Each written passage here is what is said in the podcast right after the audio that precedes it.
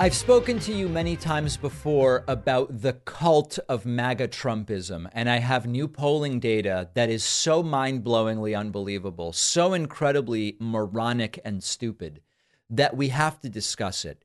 In a new poll of Republicans, more Republicans see Trump as a person of faith than they do Mitt Romney and Mike Pence, two Republicans whose overt political identity is characterized by their religious faith. Mitt Romney and his Mormon faith, Mike Pence and some version of evangelicalism, I guess I, I guess is what his deal is.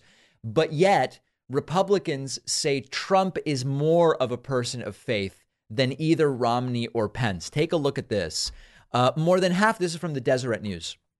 More than half of Republicans see Trump as a person of faith, putting him ahead of more vocally religious figures like his own former Vice President Mike Pence, according to a new national poll conducted by HarrisX for the Deseret News.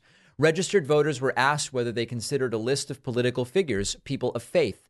Trump was at the top of the list for Republicans, while President Joe Biden topped the list for Democrats. Among independents, Senator Mitt Romney was most likely to be seen as a per- person of faith. Look at these numbers. Among Republicans, 53% said Trump was a person of faith ahead of everybody else, although he was statistically tied with Pence at 52. Uh, Trump also led several other uh, opponents in the primary. 47% of Republicans say DeSantis is a person of faith. 31% say Tim Scott is a person of faith. 31 for Nikki Haley. 30 for Vivek Ramaswamy. And 22 for Governor Chris Christie.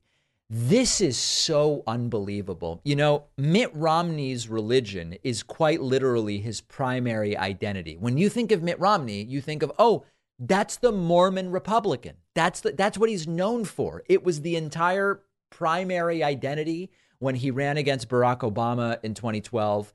And it is, you know, yes, Republican. But once you say, fine, here's a bunch of Republicans, what do you think of when you think of Romney? You think of religion, you think of he's Mormon. Trump is not religious. Trump lies about being religious. He held a Bible upside down. He talked about 2 Corinthians as if it were 2 Corinthians walking into a bar. Every time he's asked, What's your favorite Bible verse? He says, I don't want to talk about that, despite claiming that the Bible is one of his favorite books. Trump found religion.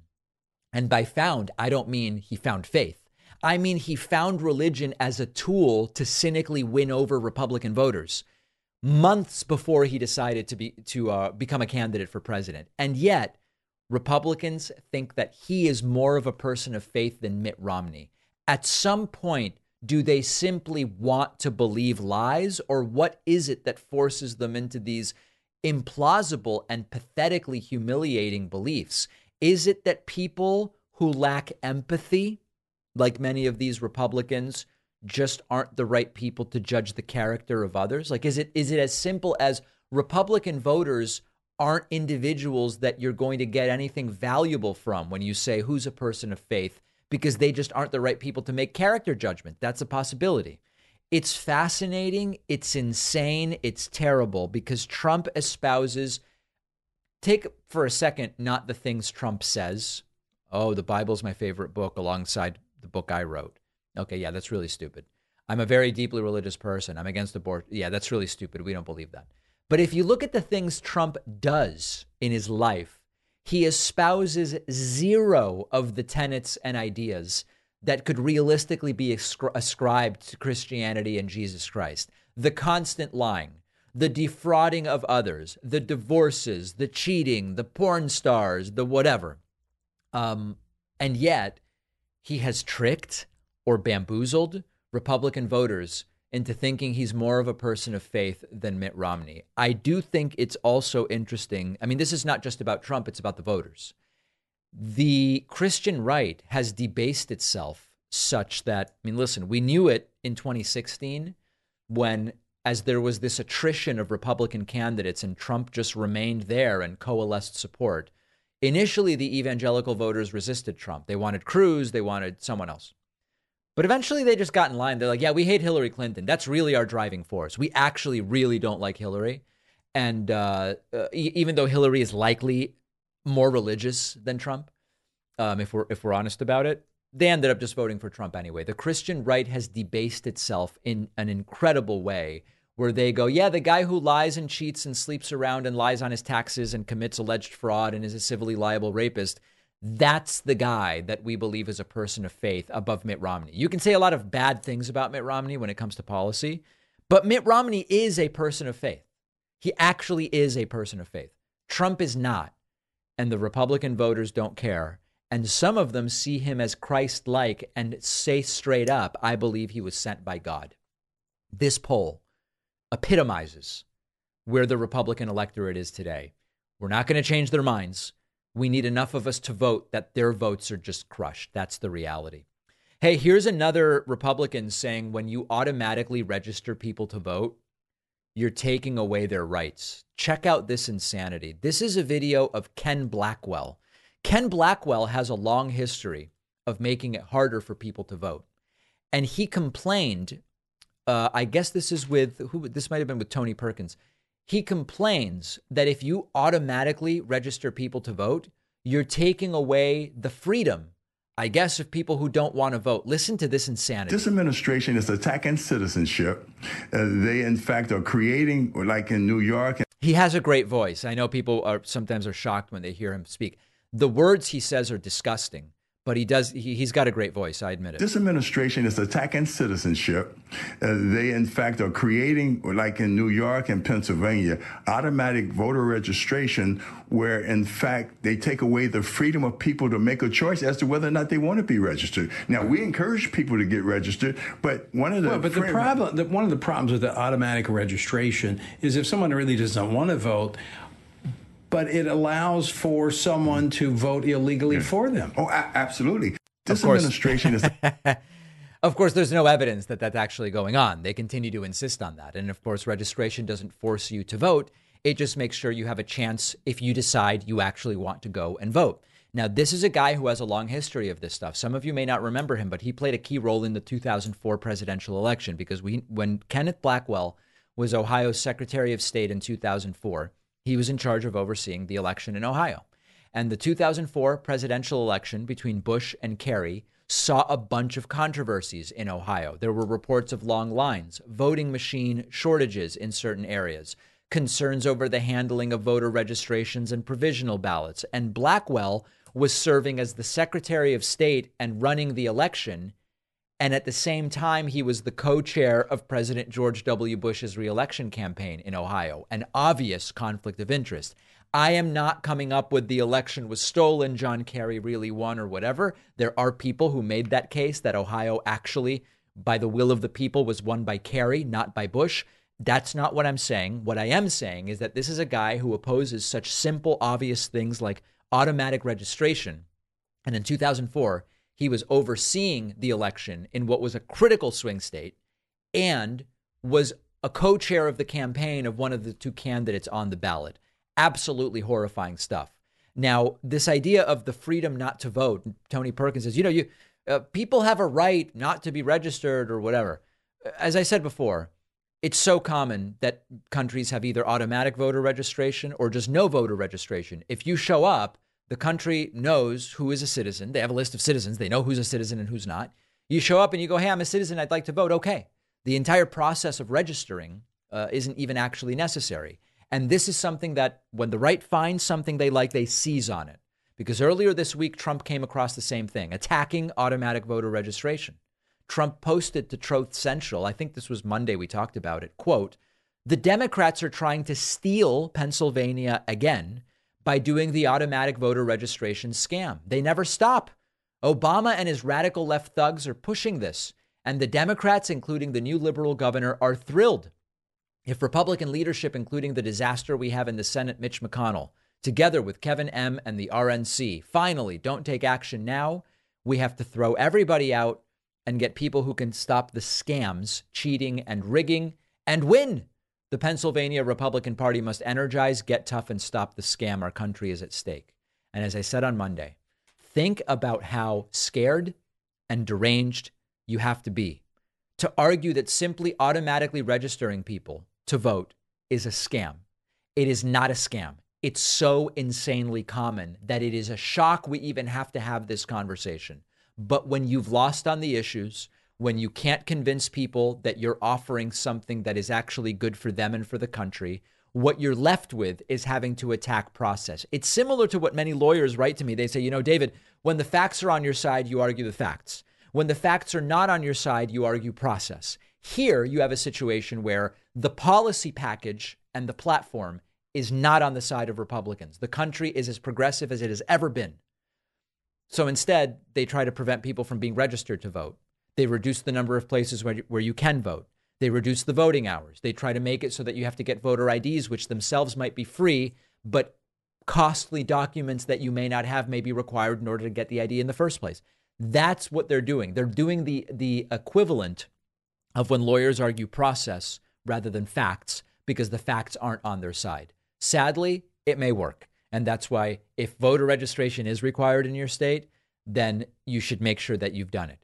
If you have other options, same day registration, whatever, just you have to be informed, make sure you know what needs to be done so that you can vote. Because otherwise, the people who say, oh, automatic voter registration is a scam are going to win. And then they're going to make it even harder for us to win in the future. So the takeaway is we all must vote. Not a shocking conclusion.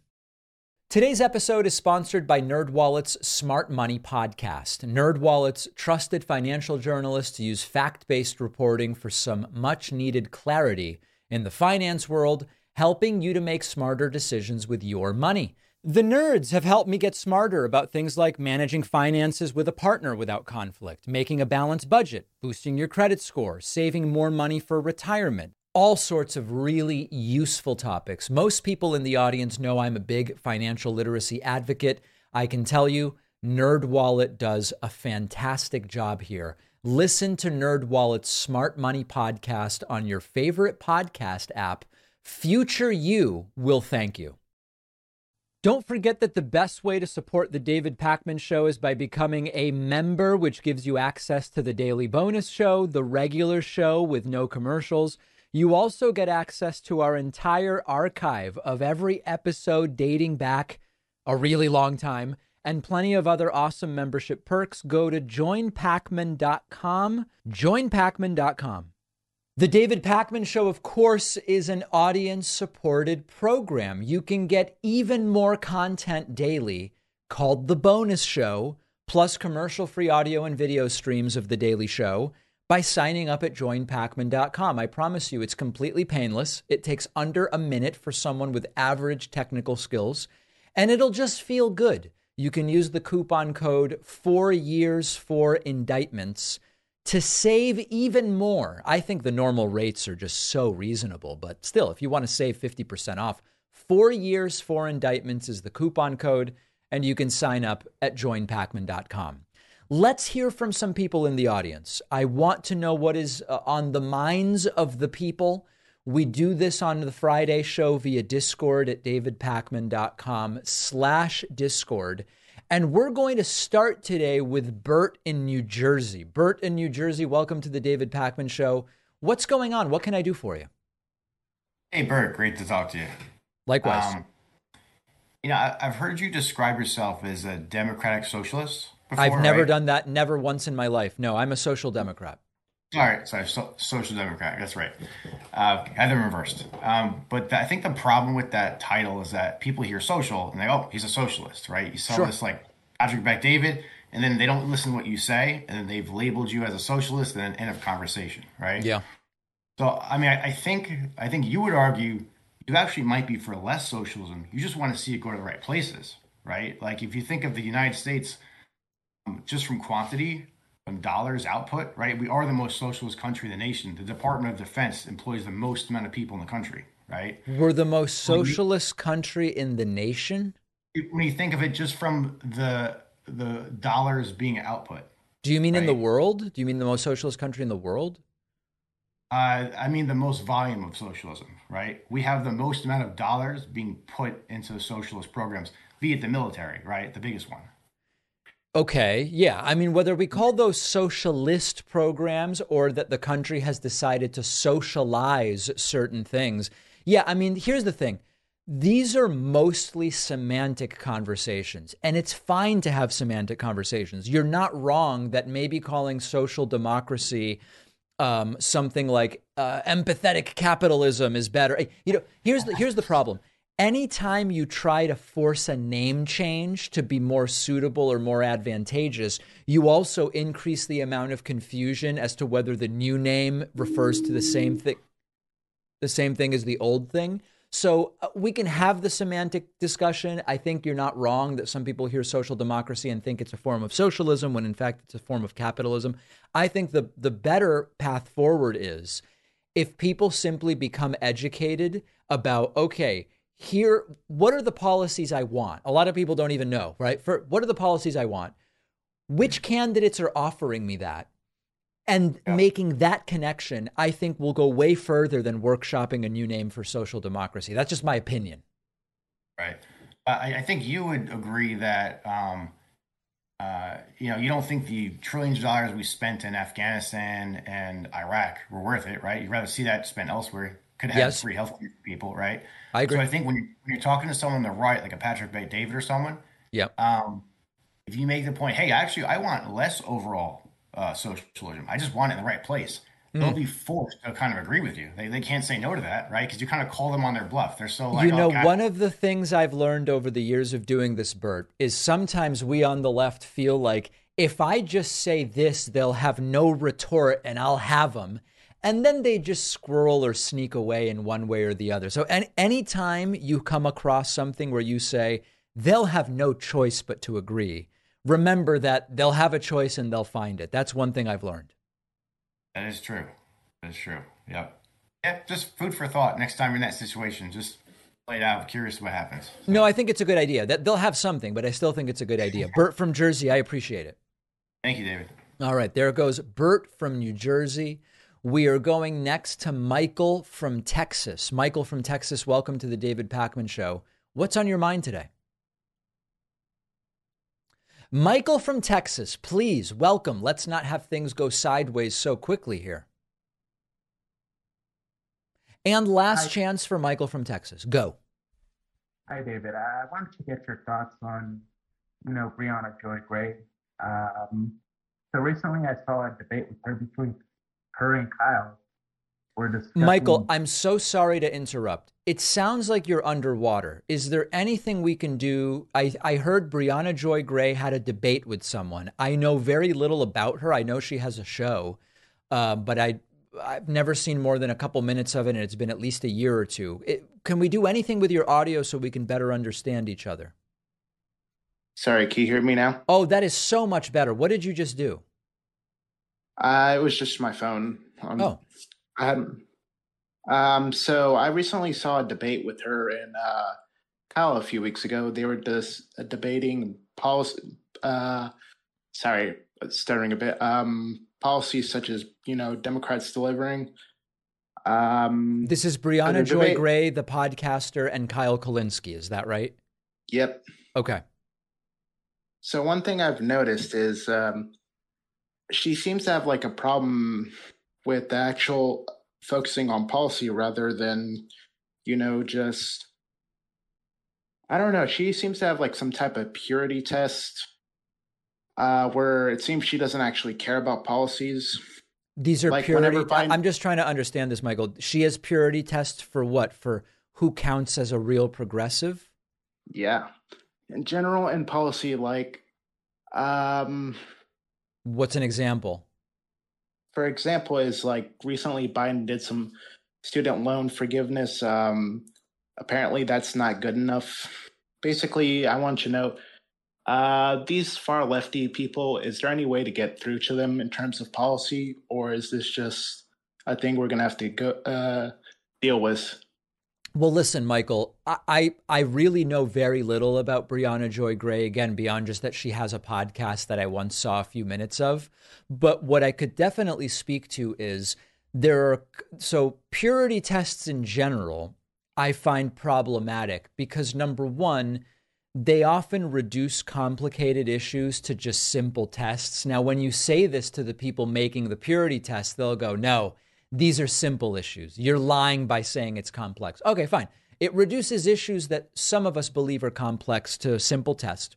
They divide and fragment the movement, even among people who might agree on 95% of what should be done. They limit the size of the tent for who will kind of join this left wing movement. They encourage digging your head in the sand. Like, I, I think purity tests are almost always a bad idea. Now, if you want to say to me, David, would you be against a purity test like, should Jews be killed? If you think the answer is yes, you're just, no. Okay, now we're getting a little bit crazy, right? I'm not talking about that. There are obviously some basics that we all probably need to agree upon to be able to productively dialogue. But I think that the purity test is a real uh, problem. The other th- element of this that you're mentioning, which I think is a problem, and again, I have no idea what Briahna Joy Gray thinks about any of this stuff. I'm just kind of going by what you're saying, is there are people who allow the perfect to become an enemy of the good or at least the better and are against accepting incremental change in the right direction because they have more of an accelerationist burn it down mentality.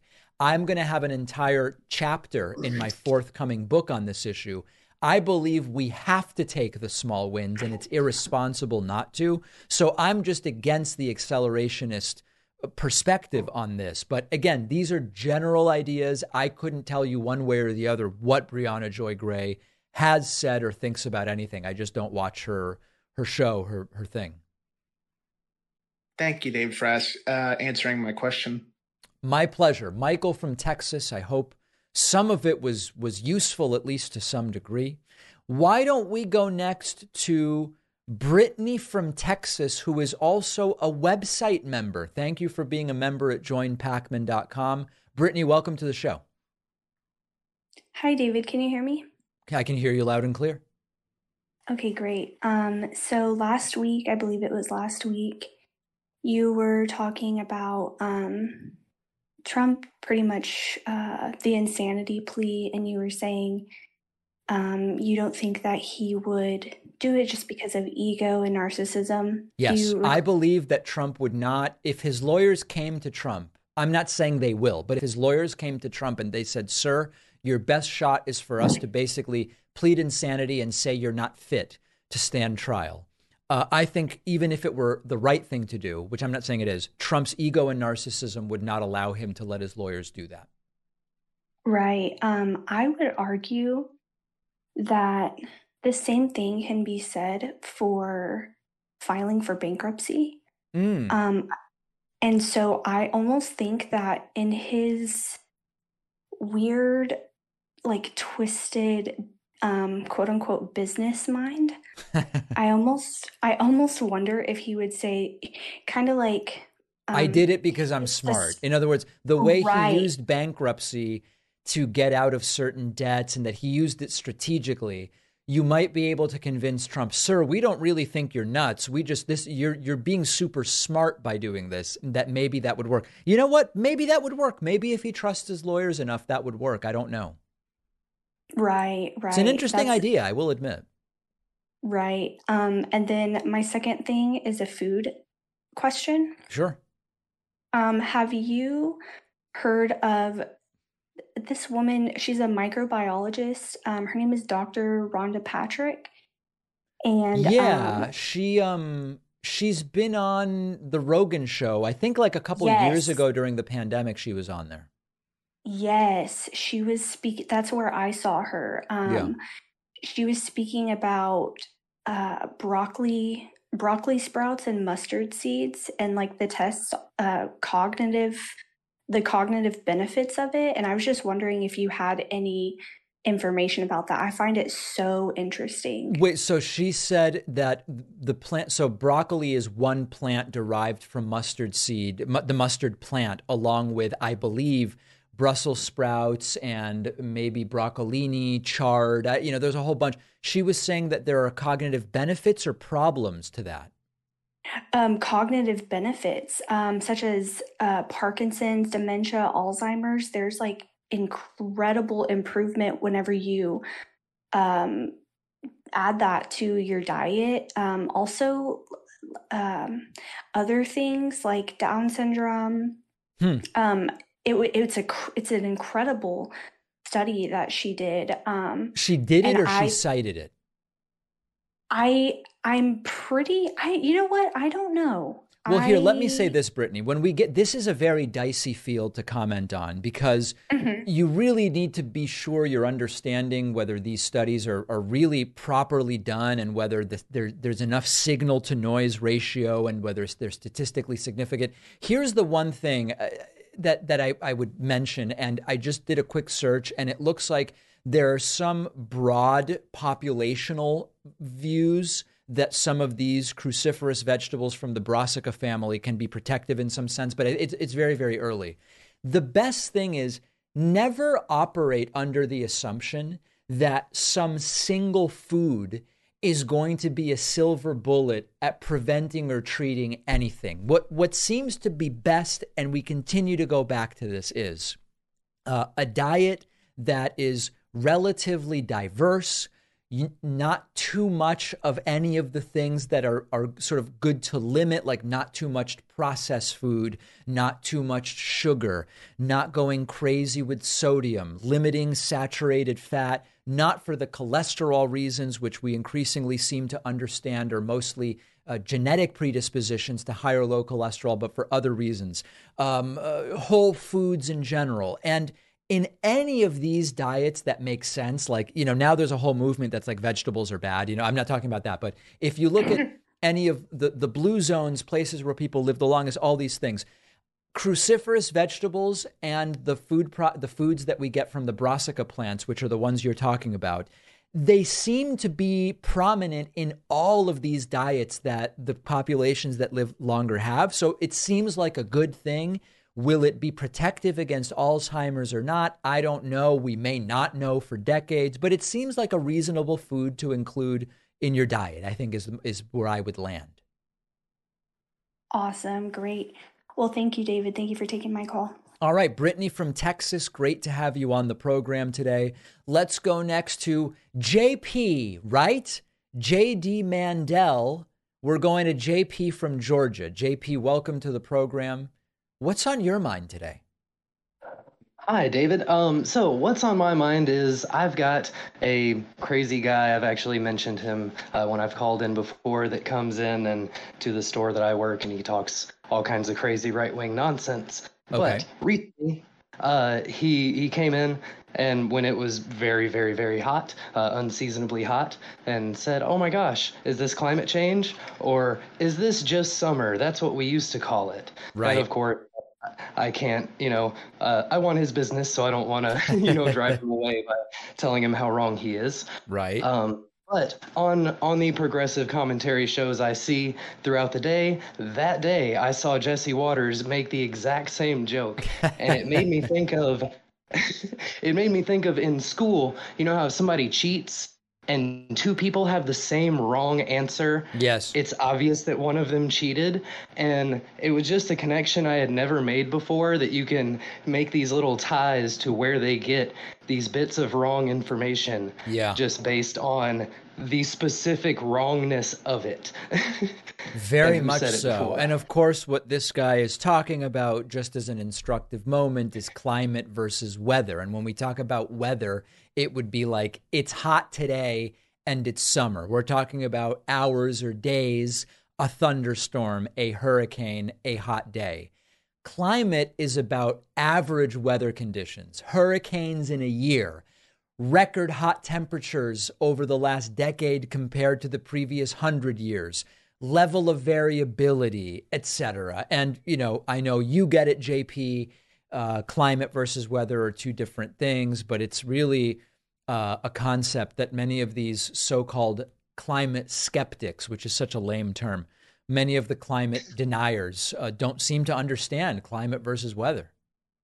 Yeah, they they hang on to like one data point, and I forgot what year he said, but it was about a yeah. hundred years ago. He said, "Oh, the hottest day in Georgia was in the 1920s," and it's right. like, yeah, but can't you read a graph? Like, it's about the average temperature and the actual climate, not just one day in, you know, during the Dust Bowl period or whatever. 100%. 100%. And sometimes it's sort of like an analogy might be better, where, like, if you think about your mood, right? You might have a day where you're happy and a day where you're exhausted and a day where you're tired or whatever, right? So that would be sort of like weather. But then you have people who it's like, oh, I'm depressed half of the days of the year. Whereas someone else goes, oh, I'm exhausted half the days. And so those bigger trends would be what we would focus in more on. Oh, might you be depressed and benefit from therapy? Or the tired person, are you getting enough sleep? We have to go by the trend, not one day. You could be tired or sad or happy on one day. It wouldn't necessarily tell us anything. Of course. Yeah. I know you know this, JP, but I'm just giving ammunition to people for these conversations. oh, yes, yes, indeed. Keep fighting indeed. the good fight down there, okay? Oh, thank you so much. I'll do my best. All right. There goes JP from Georgia. Why don't we take a very quick break? We'll do more calls right after uh, this short break. If you value what we do at the David Pakman Show, remember to support us on Patreon. Go to patreon.com slash David Pakman Show, where you can get access to behind the scenes videos, the daily bonus show, the commercial free daily show, as well as special discounts on merch, including hats, hoodies, mugs, and t shirts. You can support the show for as little as $2 a month. Check it out at patreon.com slash David Pakman Show. All right, let's hear from a few more people in the audience. We do this on the Friday show via Discord at davidpakman.com slash Discord. Let's go to Janelle from San Antonio. Janelle from San Antonio, welcome to the David Pakman Show. Welcome back, I should say, really. What's on your mind today?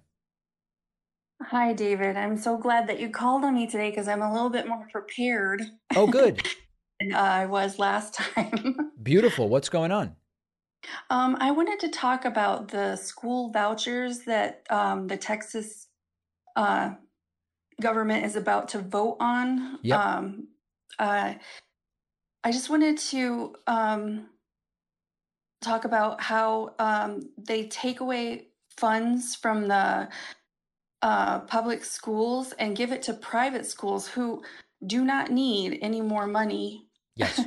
um, and it leaves kids with disabilities almost no choice, the, the families of kids with disabilities, to stay in these underfunded public schools if, if this does pass, uh, because um, private schools don't have to comply with That's the right. federal protections for kids with disabilities. So let's say a few things about this. In general, these voucher programs are mostly a disaster. At the very top level, they take money that could go to public schools and they send it to a private school, diverting money that is very needed in public schools and often not so needed in private schools.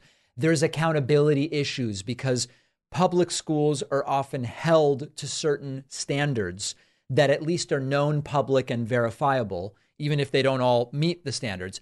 Whereas when you divert that money to private schools, you're diverting taxpayer money to schools that aren't even held to the same standards. And then what Janelle is getting to is that this can essentially exacerbate um, segregation of different kinds, uh, economic segregation, sometimes racial, etc., uh, by uh, diverting this money and and uh, cre- grouping students in uh, in different ways.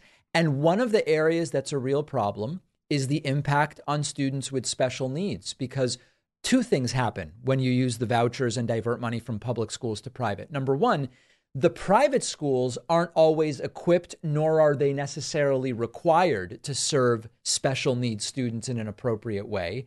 And by taking some of that money away from the public schools, you also hurt the funding of the public school and its ability to be equipped for those students. So, Janelle, you're absolutely right. And this is one reason why these voucher programs are a disaster. Yes, exactly. And you hit on the fact about, um, you know, the other um, obstacles it's putting up for uh, people with with less financial means because these vouchers they don't even cover the full price of tuition to these That's right. um, private schools. yeah. So it leaves the burden on the parents to to pay the difference. It And, becomes a um, race to the bottom. It becomes a race to the bottom where the private school is not an option for many of the parents.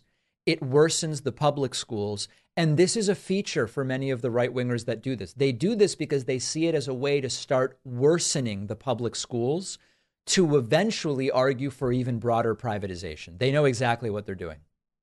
I know they do. They have this whole plan, yeah. and I hope someday to hear you talk about it more. Is the the um, project twenty twenty five? Yeah, we'll talk and, about it again. Uh, uh, Governor Abbott, he must follow these guys to the letter because when I hear them talking or I read their um, plan, uh, it's it's like Governor Abbott wrote it himself, but he must just be following along. All right, Janelle, great to hear from you. I appreciate it. All right, thank you, David. Have a good day. You too. There goes Janelle from San Antonio. Let's go next to Luke from Philadelphia. Luke, welcome to the David Pakman Show. What's uh what's rattling around in your brain today? Hey, David, can you hear me? Yes, I can. Uh, I was just thinking about sort of like the geopolitical landscape. Um, are you familiar with like the the concept of the end of history? I, if by the end of history you mean the tendency that we have as humans to consider where we are right now sort of the culmination of the story rather than just an arbitrary point within it, is that what you mean? Yeah, more or less. So that okay. was like a big concept in the wake of like the end of the Cold War in the 90s. Yeah. And I was thinking about how China is kind of like taking that place as like the world superpower that the US is kind of like balanced against. And I was um I was thinking about like the Belt and Road Initiative and China's play in Africa and stuff like that, and contrasted that to the U.S. is sort of like reduction on the world stage. I'm not sure how to put it exactly, but we've kind of had like decades of US intervention globally, and it seems like more countries are more like leaning towards China rather than the US. Like which countries? So kind of wondering um, I know in in a lot of Africa, they tend to not really ally themselves with the U.S. Um, I think Nigeria is a pretty big one, um, but I know even in places like even in places like Canada, I know I've heard stories of like um, like the how a lot of housing and, and real estate is being bought up by like Chinese developers, and that's like they're kind of buying a lot of influence in big like yeah, we've Vancouver talked about that, including in Vancouver. Yeah. Um, did did yeah. you have a question today, Luke? Oh, sorry. Um, yeah, I was just kind of wondering, like, do you think that this trend will kind of continue, where the U.S. kind of becomes more isolationist and China takes becomes like the foremost superpower? I don't think it's necessarily about the US becoming isolationist. I think it's that, at least as far as the Africa examples are concerned, uh, both China and many African countries are behind where the US is today when it comes to industrialization. That are, they're at an earlier stage. And so it actually makes some sense that there would be, mm, I don't know that I'd call it a natural alliance, but I certainly understand why we might see that trend taking place. The other aspect to this is that because China is in this super fast industrialization and economic growth stage, even if they're lying about the, their GDP growth, they're still industrializing faster than the US because they're behind where we are as far as that goes. That requires vast amounts of natural resources, many of which are abundant in Africa. So it makes sense that they would try to try to right. strike deals with African countries there in exchange for help building ports, for example, and other infrastructure development. And then, you know, like diplomatically, I, I don't know. Um, there are African countries that have uh, shifted recognition when it comes to Taiwan to be more in line with China's one China policy. Although I don't, rem- I don't have examples in my head. I just know that China likes to do business, or uh, maybe even requires. I, I maybe don't know enough about this to say for sure, but China prefers and may require that to do the type of business with them that some African countries are doing, you recognize China, not China and Taiwan. And I think African countries are, are widely open to doing that. So that's a, like a diplomatic fit as well. Mm-hmm. Yeah, that, that makes sense. Um, the other thing that I kind of was thinking about between like contrasting China and the US is that China is very, I guess, like authoritarian. Yes. Um, and they're able to move uh, against certain like issues uh, very quickly compared to like the U.S. or other yeah. like uh, European. That's a countries. feature of authoritarian countries. Yeah, so I, I wonder like when it comes to something like uh like climate change, do you think that China will like right now they I think they're the biggest polluter or they're definitely like one of the biggest polluters in the world. Yes. Um, I don't know about per capita, but definitely like gross. Um, yep do you think that they will make a sh- they'll be able to make a shift? Or like do you think they the will US they will and would be able to. Here's the thing. Yeah. And this is not unique to china. Lots of countries that are behind the US when it comes to industrialization are making the case that hey yeah all this climate stuff is great but it's easy for the US to make all these demands because you've already quote, fully industrialized, and we haven't yet. So we'll do some of this stuff, but first you've got to let us fully industrialize and grow our economies and whatever. And and this it's this is a way to simplify the argument that's being made. India and China and Brazil to some degree and other countries, they I'm sure would be willing to the extent that it's beneficial from an optics perspective and economically beneficial to go in the direction of green energy, et cetera but they also want to have the opportunity to fully industrialize and garner all the economic benefits before they go headfirst into that. And that's, I mean, listen, I don't have an answer to that right now. Is, are they entitled yeah. to? We know more now than we did, sort of, but at the same time, I don't know. But that is certainly going to be an impediment for sure. Do you do you think that there's a way to industrialize while staying green? Probably. I'm not an expert in this, but but okay. I'm I'm guessing that there probably is. Although maybe it's more rapid or less profitable. I don't know, but I think it's a really interesting gotcha. question to research. Yeah. Okay. Thank you, David. All right, my friend Luca, uh, Luke, sorry, Luke from Philadelphia. Great to hear from you. Why don't we go next to Sarah from Montreal, Quebec, Canada? Sarah, welcome to the program.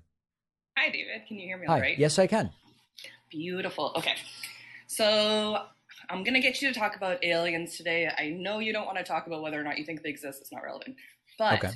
I'm wondering if you thought at all about sort of the weaponization of this fear and um, uncertainty around the artificial and not artificial, uh, non human intelligence coming up with this 2024 election that we have, you have, I guess not me, in a year, knowing that when populations are fearful, they vote more conservative, right?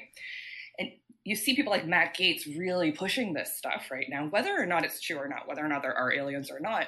Yeah. Like I'm wondering if you've thought about it all or talked about it all, the idea that, um, you know, if there is something there that we don't understand, that then we start getting some disclosure about, or if it's just, you know, people like Matt Gaetz pushing that there is something there, how much that that sort of fear that'll be created in the populace in the states could push towards Republicans or towards Trump again.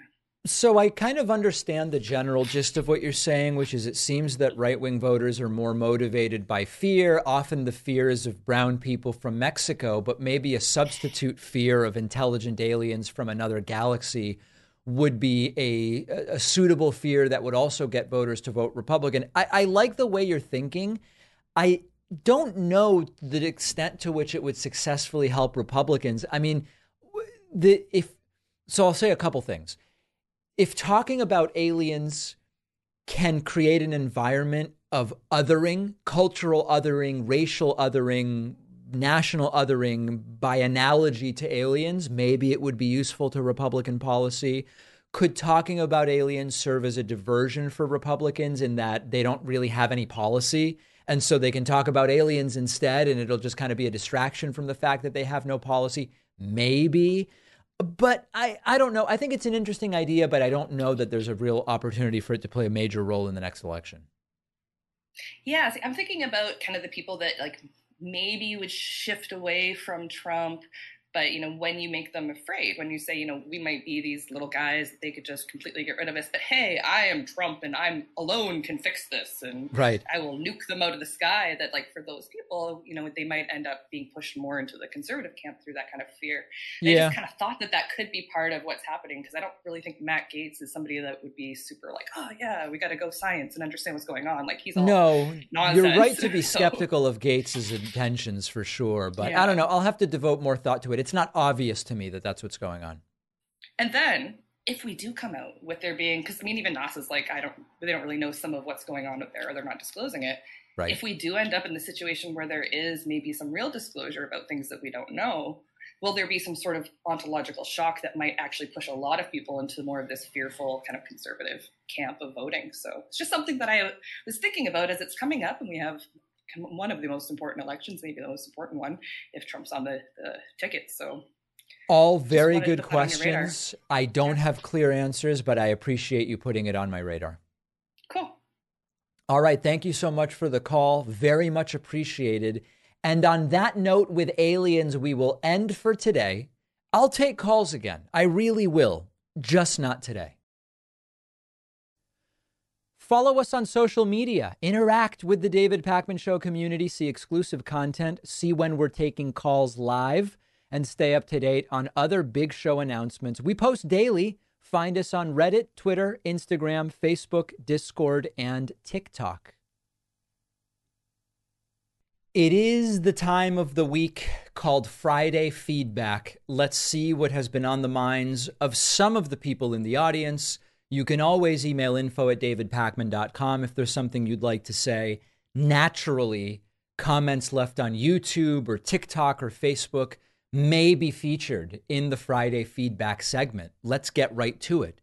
Viewer Austin Hurst left a major attack on the channel saying quote this channel should be called misinformation i have personally proved this person wrong time and time again and it's just sad at this point I hope most of these accounts making the comments are bots. If not, not. I'm genuinely lost for words.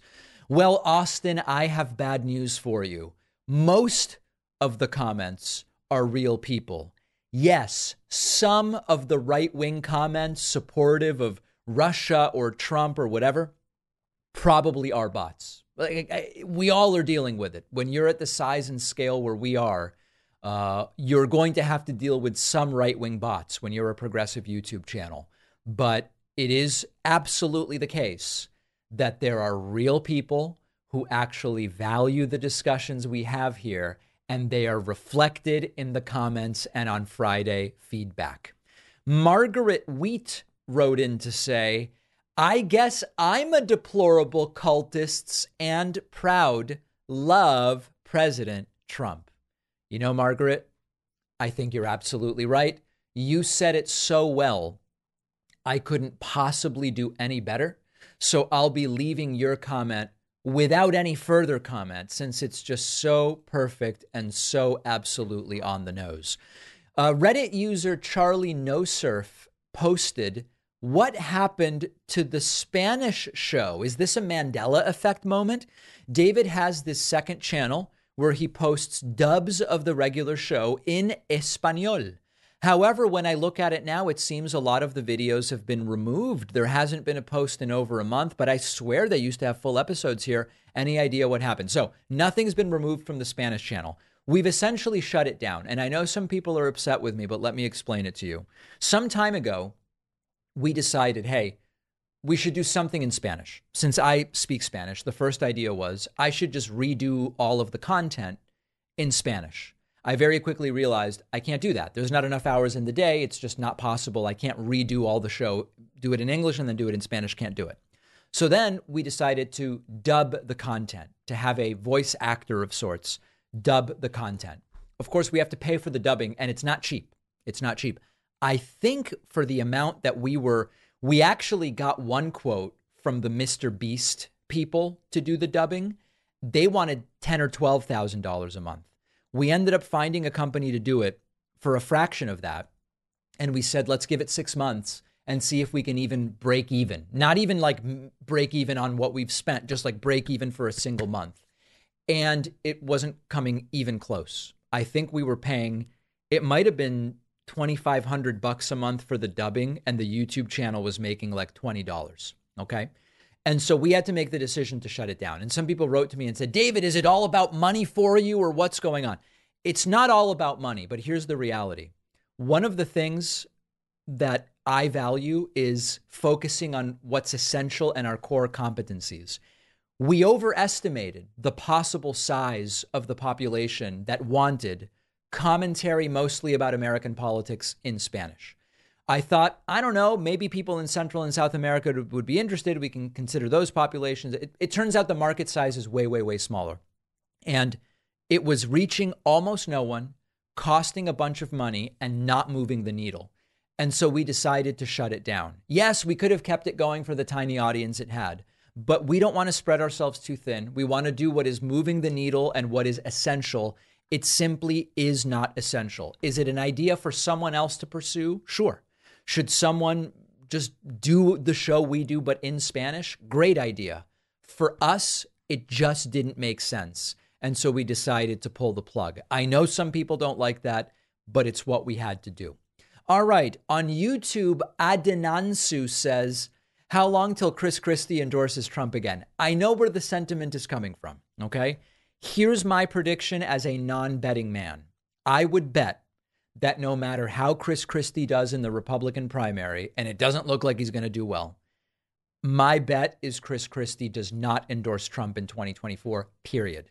And there are enough Republicans who are not endorsing Trump now, Mitt Romney, others, that it's going to be absolutely fine for Chris Christie at his current level of uh, notoriety and his current stage of his career to not endorse Trump. My bet is, although I understand why you're saying it, that Chris Christie does not endorse Donald Trump.